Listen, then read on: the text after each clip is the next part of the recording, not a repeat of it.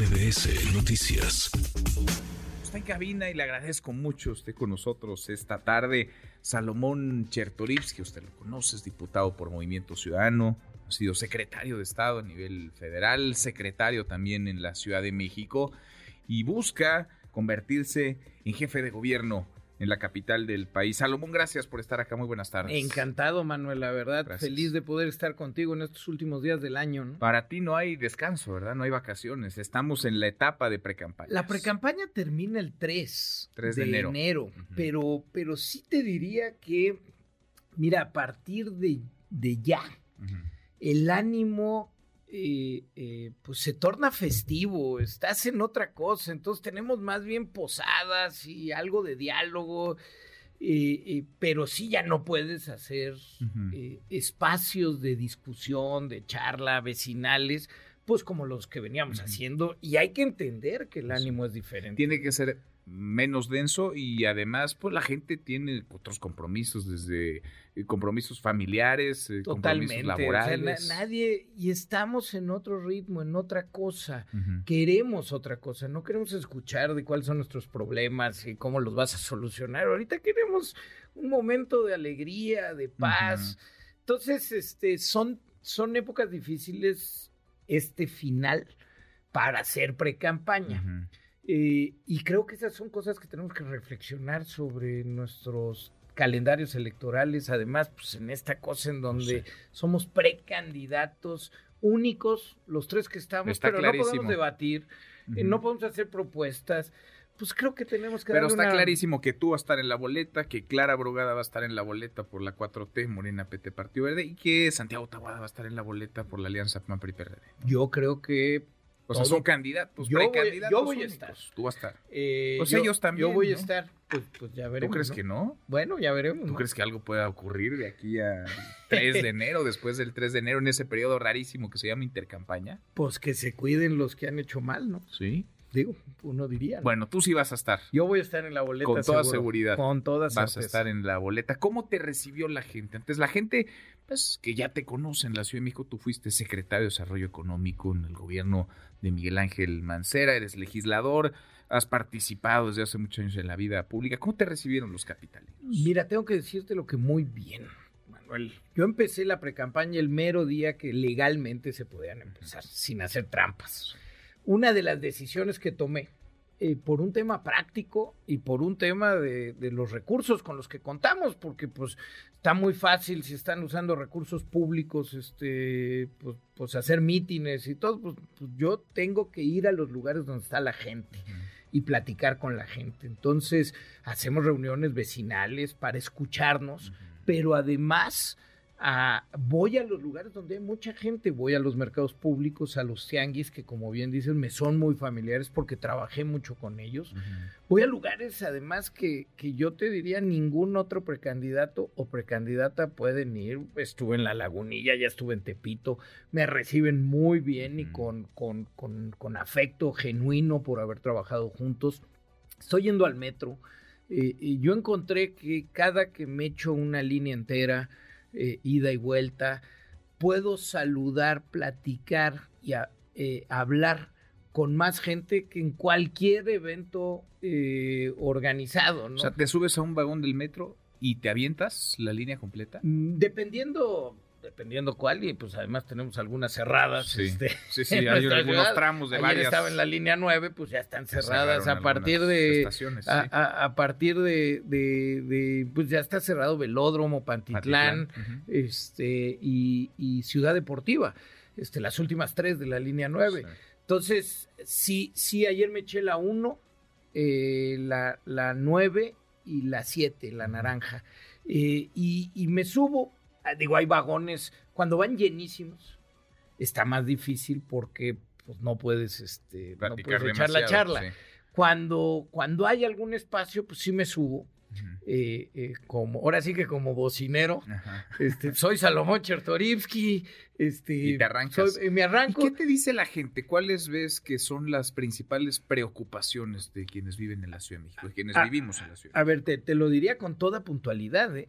No hay colonia donde vaya donde no me hablan de la inseguridad, ¿sí? O la falta de paz. Uh-huh. Eh, eh, que es uno de los, digamos, de los logros que ha vendido Claudia Sheinbaum. No, no lo ve así, la gente no lo ve esto así. Incluso no, la gente se siente los datos, con miedo. Percepción de inseguridad disminuyó. En teoría, somos una ciudad más segura, pero no es lo que tú encontraste no, en la calle. No, a ver, no hay mujer que me diga que se siente tranquila cuando va a la calle. Eh, no hay papá, digo, uh-huh. tú tienes hijos, sí.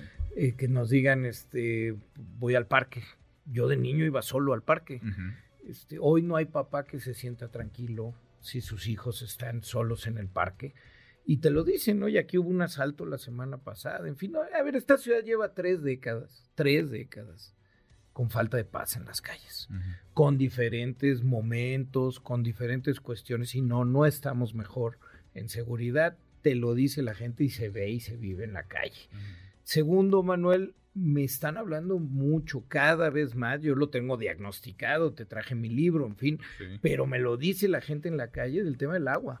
Uh-huh. Eh, no hay colonia en donde no toquen eh, ese tema, como, oye, en mi casa solía haber agua. Ya no solamente son las zonas altas, no, ya no, no solamente no, es Iztapalapa. No es Iztapalapa, en Iztapalapa se recrudece todavía con mayor intensidad. Este, te hablan del problema de las pipas, de lo que están costando, de las mafias, este, y, pero te estoy hablando de Benito Juárez, este, Cuajimalpa, o sea, problemas serios de flujo de agua y de constancia, este, de, de agua. Tercer tema, y mucho en el metro me pasa, pues sí me hablan de, de, de movilidad, de sí. transporte, del tiempo que hacen. Eh, me encuentro muchísima gente en el metro del Estado de México. Uh-huh. que viene a trabajar uh-huh. todos los días y, y, y ellos te hablan mucho de lo Porque que Porque vivimos en... en la Ciudad de México, vivimos que nueve millones más o menos, pero confluyen veinte millones eh, cada día. Fíjate que, que es un dato interesante, este, según las encuestas Origen-Destino, que no tenemos muy recientes, pero la del dos mil diecisiete que todavía me tocó hacer, eh, más o menos, y depende del día, pero puede haber unas seis millones de personas adicionales entrando y mm. saliendo todos los días, ¿no? Así. Es que la habitación la echamos para afuera. Que requieren servicios, que requieren también... Pues que vienen a que trabajar, demandan que vienen a trabajar, una... Manuel. Esto, los centros de trabajo siguen estando en la ciudad central, uh-huh. digámoslo así, en Cuauhtémoc, en Benito Juárez, en Coyoacán, en Miguel Hidalgo... Sí. Y el dormitorio se nos fue a las lejanías. ¿Tú propondrías que hubiera, digamos, eh, una nueva política de vivienda en la Ciudad de México? Necesitamos forzosamente hacer vivienda en la ciudad. Se tiene que hacer bien planeada, se tiene que hacer con transparencia, sin corrupción, como ha habido en esta ciudad. Este, necesitamos vivienda. El problema es que un joven hoy, que se independiza, recién casado, que se divorcia... ya no digamos comprar, no puede rentar una vivienda en la ciudad. Entonces, pues hemos expulsado a la gente a Huehuetoca, Tecámac, a Zumpango, eh, a, a, a Chalco, pero esa gente sigue viniendo a trabajar a la Ciudad de México. Entonces, no es que no quepamos, porque es, es que aquí ya no cabemos, no. Si nos organizamos mejor, cabemos mejor. Mm. No todas las zonas están hechas para construir vivienda y por eso necesitamos de un buen plan. No edificio por edificio, necesitamos planear la ciudad en su conjunto. Claro que se necesita vivienda. Entonces me hablan de movilidad y luego, fíjate, Manuel, eh, estas cosas que parecen cotidianas, pero me las repiten en todas partes. Por ejemplo, la poda de los árboles. Uh-huh. Una constante. ¿Cómo puede ser? Servicios urbanos. Los básicos, ¿eh? Uh-huh. O sea, la banqueta. La luminaria. La, la luminaria está apagada uh-huh. y no la han arreglado. Hace unos... Este coche... lleva aquí trece años, ¿no? Coche, coche no, este, que, le que es chatarra. Un monumento. Este, este, entonces, esas cosas que son la vida diaria del salir de casa, del tratar de circular en una banqueta mm. con una carriola, con una silla de ruedas, con un bastón, uh-huh. este, de, de la preocupación del cablerío. Este, sí, sí, y, sí. Y, y lo vemos va... normal, pero no tendría que serlo. En una ciudad, a ver, es que luego nos olvidamos que la Ciudad de México es una economía del tamaño de un país, de Colombia, más grande que Perú. A ver, esta ciudad no podría, sí. digo, vaya, es una vergüenza que no hemos logrado migrar a tener una comunidad mucho más equilibrada, ¿no? Pues sí, pues sí, hay un montón de retos. Ahora, uno se asoma a las encuestas y pese a ese diagnóstico y esos retos, pues Morena está arriba en las encuestas, Salomón está arriba, Claudia Sheinbaum en la presidencial, está arriba Clara Brugada en la jefatura de gobierno. ¿Por qué? Yo creo que es correcto y decir lo contrario este, pues sería mentir. Uh-huh. Faltan cinco meses y medio. Esto apenas empieza. La gente de entrada no está pensando en lo electoral, uh-huh. pero, pero estoy convencido que para mucha gente, de entrada, pues hay temas positivos. Vaya, sí subió el ingreso, uh-huh. sí el salario mínimo, tú y yo lo platicamos. Cuando empezamos la batalla en dos mil catorce, sí. me tiraban a loco. Teníamos que subir el salario mínimo, no lo quiso hacer el gobierno de Peña Nieto, los secretarios de Hacienda, el gobernador del Banco de México se opusieron rotundamente y hoy es una realidad el incremento al salario mínimo y claro que eso ha impactado en el bolsillo de la gente. El salario medio uh-huh. subió veintiuno por ciento, pues claro que eso es una cosa positiva, ya pasamos la pandemia, ya está... Eh, eh, el ingreso empieza a estabilizarse este, nuevamente. Los programas sociales, por supuesto que son algo positivo. Oye, transferirle a los adultos mayores es una cosa de dignidad. No estoy diciendo que son las únicas cosas. La gente, claro que está preocupada porque no hay medicinas en los hospitales, uh-huh, uh-huh. pero sí hay este, espacios positivos. La otra, yo estoy convencido que dentro de eso siguen viendo al presidente y a Morena como el cambio, uh-huh. y la gente quería un cambio, estaba harta, harta del P R I y del P A N, sí la gente estaba cansada, pues si no fue un milagro lo que sucedió en el dos mil dieciocho, ¿qué tiene que suceder en los siguientes cinco meses? Pues que vean que sí hay una alternativa, uh-huh. porque también me he encontrado mucha gente y platicando desilusionada con Morena, o sea, sí me dicen, pues mira, es que no han cumplido lo que nos prometieron, ¿no? Este, me dicen mucho, por ejemplo, no, pues es que eso de abrazos y no balazos, pues, pues, pues no funciona. Uh-huh, uh-huh.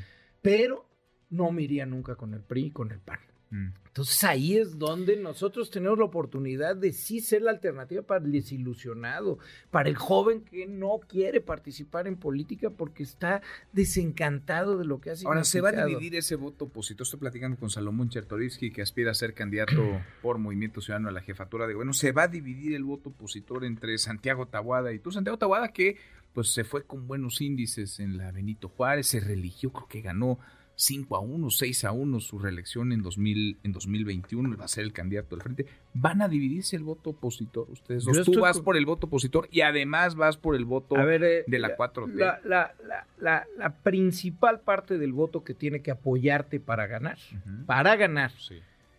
porque el opositor no te da suficiente para poder vencer. Este, necesitas el voto del desilusionado de Morena y ese no lo va a tener nunca el P A N, no lo van a tener y necesita sacar a los jóvenes a votar, que se entusiasmen por un proyecto. Santiago va a estar ocupado en otros problemas que ahí traen, que son bastante regulares. ¿Eh? Los temas Entonces, que traen en la Fiscalía de la Ciudad. Pues yo digo que sí tienen que atender sus cochineros este, inmobiliarios. De plano. Pues lo van a tener que atender y va a estar... Ve, ve, ve qué pasa en todas sus entrevistas, cuál es la primera pregunta, este, si no torna alrededor de ello. Ya tendrán que atender en esto, ¿estarán tan ocupados en eso? La contienda va a ser entre Clara Brugada y yo. ¿Así la ves? Así la vamos a construir. Ahora, ¿perdiste impulso, te golpeó de alguna manera este, pues este patinón, por decirlo suave, de, de Samuel García? Samuel García que... quería dejar la gubernatura en Nuevo León a uno de sus cercanos, el Congreso del Estado se lo impide, colocan a alguien más, la Corte detiene, digamos, el, el brinco y Samuel García se regresa a Nuevo León, perdieron a su candidato presidencial. Mira, Salomón. Más allá de, de meternos a los detalles y podemos tener una, un, un diálogo en algún momento más amplio de qué pasó, pero fue el P R I y el P A N que se aterraron de lo que habían visto con Samuel, que no lo dejaron, que hicieron todo para que no pudiera ser el candidato. Pero, pero insisto, pero le autorizaron eso, su licencia. Cuando sí, licencia pero, que terminaba el otro día la pero, elección presidencial, no, el no, lunes no, siguiente pero, la elección presidencial, pero con otras condiciones que, pues, no se iban a, ver, Samuel, a dar. Samuel quería pero bueno, heredar la gubernatura. No quería, quería dejarle la gubernatura. No quería heredarla. Uno de sus cercanos. Lo único que se quería es que se diera continuidad a un gran gobierno que se estaba haciendo. Y eso era la única solicitud. No, no puso en la mesa perfiles muy relevantes. Pero la gubernatura no es muy, suya. ¿Mandé? La gubernatura, la no gubernatura es, es de la plataforma que ganó. La gubernatura la ganó Samuel García, no la ganó. La ganó Movimiento Samuel Ciudadano. García y sus amigos. Movimiento Ciudadano. Movimiento Ciudadano ganó como candidato Samuel García, pero en el Congreso Movimiento Ciudadano se quedó pero, muy disminuido. Pero ¿cuál es el, pro, ¿cuál es el proyecto que está gobernando, que está gobernando bien, que está reconocido por los regiomontanos? Pero otra vez te digo, más, entonces, ¿para más, qué irte? Más allá de eso. Pues porque era su legítima aspiración y además, como tú pudiste observarlo en diez días, la candidatura de Samuel García, acompañado con Mariana Rodríguez, fue un despertar en un montón de jóvenes que se entusiasmaron de que las ¿Sí? cosas podían... Sí, lo sí. fue. No nada más en redes sociales. ¿eh? Mm. Las redes fue una cosa, más de ciento cincuenta millones de reproducciones, entre todos los videos, entre los de Mariana, los de Samuel, etcétera. Pero además las siete ciudades, solo siete ciudades que pudieron recorrer en esos días, la gente orgánicamente se volcó a las calles a recibirlos, a aplaudirlos. A... Ahora, ¿qué creo yo? Pues claro, hoy un golpe, pues claro, pues si veníamos con diez días de una potencia, de una candidatura que parecía fortísima, que despertó la emoción, cuando las dos otras candidaturas presidenciales están más aburridas. Yo no que, vi tanta que, emoción que, como tú, pero bueno, a lo bueno, mejor pero, tú traes otros datos uh, diferentes a los uh, míos. Este sí, sí, no, no, no, más lo, los podemos ver, sí, porque tú yo y yo... vi mucha ilegalidad, poca ética, yo vi a un joven un... que corrigió y perfeccionó viejas prácticas. Yo, yo eso creo es lo que, que tú vi. y yo vivimos también en un mundo muy siglado, este, de, de, de Twitter, de opiniones, de todo. Yo creo que allá afuera, a mí todo el tiempo, sí. en la calle, que me decían, oye, ese muchacho de Monterrey, qué bien y qué padre. Te sumaba Samuel y, por, García. Por supuesto, y me preguntaban, y, y, y, y no hay joven, tú pregúntale a un joven, este, ah, mis hijas este, saben de Mariana, conocen su, lo que ha hecho ella en su trabajo este, en, en Nuevo León, lo que ha hecho con la infancia. O sea, yo te digo, por supuesto que hay, hay, hay una cosa más amplia, pero... Pero bueno, yo lo que sí estoy convencido es que ese despertar de la juventud que se mostró con Samuel y con Mariana, pues va a continuar este, si lo sabemos conducir uh-huh. eh, y, y, y hacer partícipe con Movimiento Ciudadano. Ahora vas a necesitar un buen candidato a la presidencia, una buena candidata estoy a la presidencia. Estoy convencido que sí, ¿no? Sí, estoy convencido que sí. Tienen ya... Hay cantera, hay cantera, ¿Sí? yo sí creo que va a ser... Un hombre joven, un talentoso. Hombre joven. Jorge Álvarez Máynez, quizá. Sería excepcional. Sería buen candidato. Sería extraordinario Sería buen candidato. candidato. Extraordinario candidato. Porque a final de cuentas, vaya, tú estás haciendo lo que te toca, tú estás haciendo lo tuyo, pero siempre el impulso de la candidatura presidencial te ayuda, ¿no? Son o esfuerzos, te puede restar. Son esfuerzos de equipo. Necesitas las candidaturas presidenciales y necesitas las candidaturas en las alcaldías y necesitas tú hacer una buena campaña que proponga, que mueva, que le llegue a las causas de la gente y que se vea por qué si somos una alternativa, y eso lo vamos a hacer. Yo bueno, no tengo la menor bueno, duda. Pues te veo echado para adelante, conoces la ciudad, la has caminado muchas veces desde hace muchos años en distintos cargos, en diferentes posiciones. Vente a platicar el próximo año, ¿no? Empezando este, cuando oye, termine pero, la precampaña. ¿Se va a poder en la intercampaña platicar con ustedes o no? Mira, siempre se puede platicar.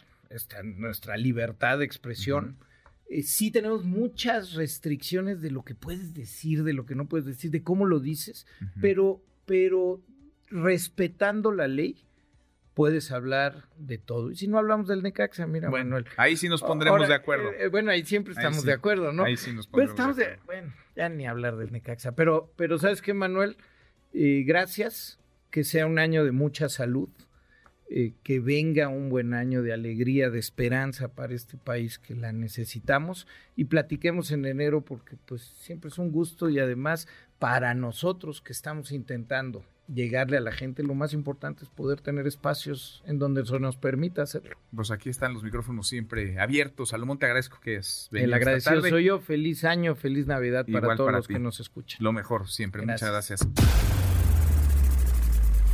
Redes sociales para que siga en contacto: Twitter, Facebook y TikTok. M. López San Martín.